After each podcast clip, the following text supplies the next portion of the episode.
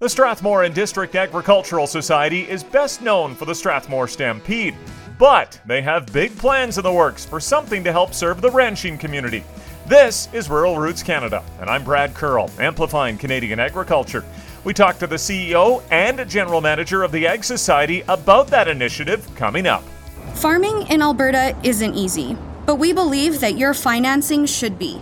I'm Samantha from Claresholm, and I'm an ag expert at Connect First Credit Union. Our team provides fast, flexible financing that is customizable for all sizes of operations across Alberta.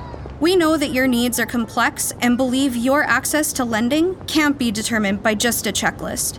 Let's partner for your success. Visit us at connectfirstcu.com/egg to learn more. Ryan Schmidt is the CEO and General Manager of the Strathmore and District Agricultural Society. He says they're working towards building a Western Event Center on the outskirts of the community.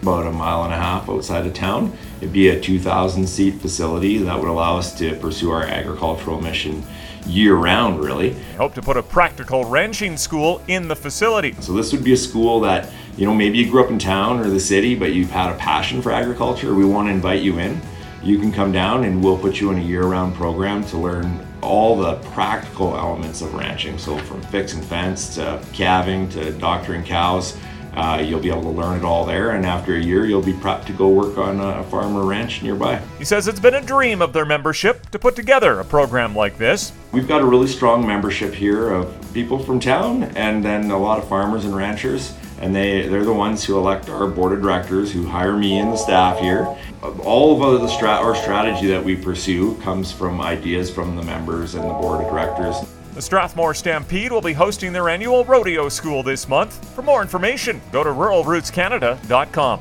If you like this feature, don't forget to check out the podcast Farm, a collection of ag based podcasts, which now includes the Rural Woman podcast. For Rural Roots Canada, I'm Brad Curl, amplifying Canadian agriculture.